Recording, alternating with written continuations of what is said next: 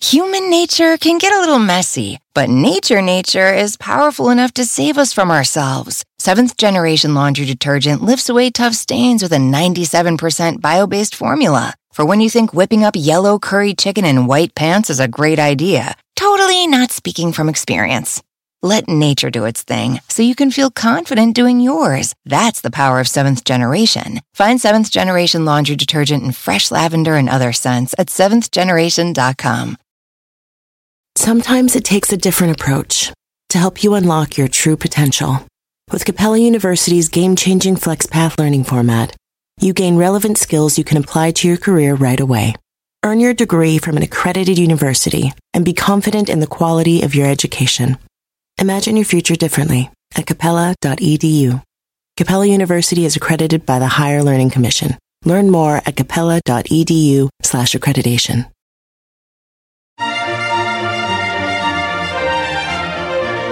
Hi, everybody. This is Monica Reinagel, and you're listening to the Nutrition Divas quick and dirty tips for eating well and feeling fabulous. Several of you asked me to comment on the article titled Breeding the Nutrition Out of Our Food, which appeared recently in the New York Times. The author, Jo Robinson, observes that humans naturally prefer fruits and vegetables with more sugar and starch, and that the varieties we've cultivated over the millennia reflect those tastes. But, she points out, these tastier varieties tend to be lower in phytonutrients, which often impart a bitter taste to food. She suggests that eating your veggies isn't going to keep you healthy if you're eating modern cultivars. This anxiety that fruits and vegetables are less nutritious than they used to be is not new, and I've addressed it in a previous podcast. But a high profile article like this is sure to breathe new life into this issue. While Robinson has gathered some really interesting data, some of her reasoning doesn't seem completely logical to me, and I don't agree with all of her conclusions. For example, she points out that today's apples contain less than half the phytonutrients found in wild crab apples from which modern apples descended. But is this really a fair comparison? Have you ever tried to eat a crab apple? At least one that hadn't been cooked in sugar syrup first? They're barely edible. How many crab apples do you think your kids are going to eat? I would argue that the cultivation of the modern apple, palatable, portable, and ubiquitous, has probably vastly increased the average human's intake of apple polyphenols, and not the opposite. Robinson also lauds the nutritional superiority of purple carrots and potatoes, but she glosses over the fact that the ones you're likely to find at your grocer are brand new varieties that have been specifically cultivated for their color and nutritional content. I don't think it's fair to accuse modern agriculture of systematically stripping the nutrients from our food supply. In some cases, it's actively engaged in breeding more nutrition in. She goes on to talk about how nutritious arugula is. Good thing, because it's everywhere you look these days. I didn't eat a single leaf of arugula for the first 20 years of my life, and now I eat dozens of pounds of it a year, and I know I'm not alone. So it would appear that there is movement in both directions along the nutrition spectrum in the modern American diet. Finally, there's an unspoken but completely unwarranted assumption here that if something is 17 times higher in phytonutrients, we're going to get 17 times more benefit from it. Although these plant based compounds clearly have beneficial effects, we haven't established recommended or optimal intakes for them. As with antioxidants, there's almost certainly a threshold beyond which you get little additional benefit. And who is to say that the amount of phytonutrients found in today's produce doesn't reach this threshold of efficacy? In fact, here's one piece of evidence to suggest that it might.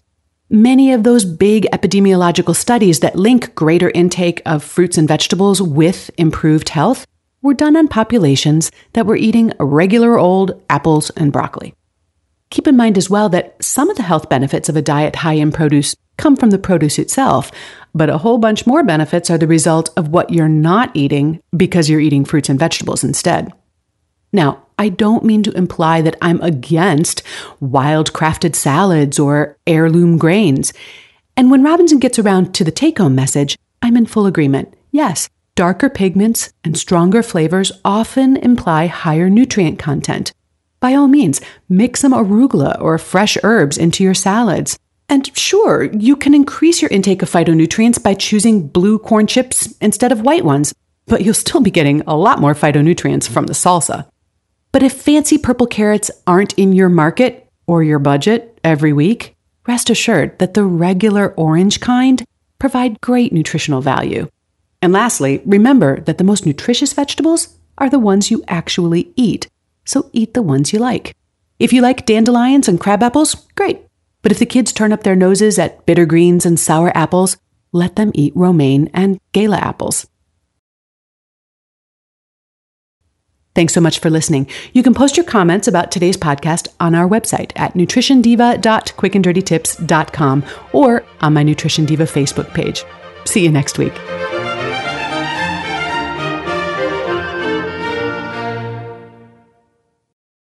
Human nature can get a little messy, but nature nature is powerful enough to save us from ourselves. Seventh generation laundry detergent lifts away tough stains with a 97% bio based formula. For when you think whipping up yellow curry chicken in white pants is a great idea, totally not speaking from experience. Let nature do its thing so you can feel confident doing yours. That's the power of seventh generation. Find seventh generation laundry detergent in fresh lavender and other scents at seventhgeneration.com. At Capella University, you'll get support from people who care about your success. From before you enroll to after you graduate, pursue your goals knowing help is available when you need it. Imagine your future differently at capella.edu.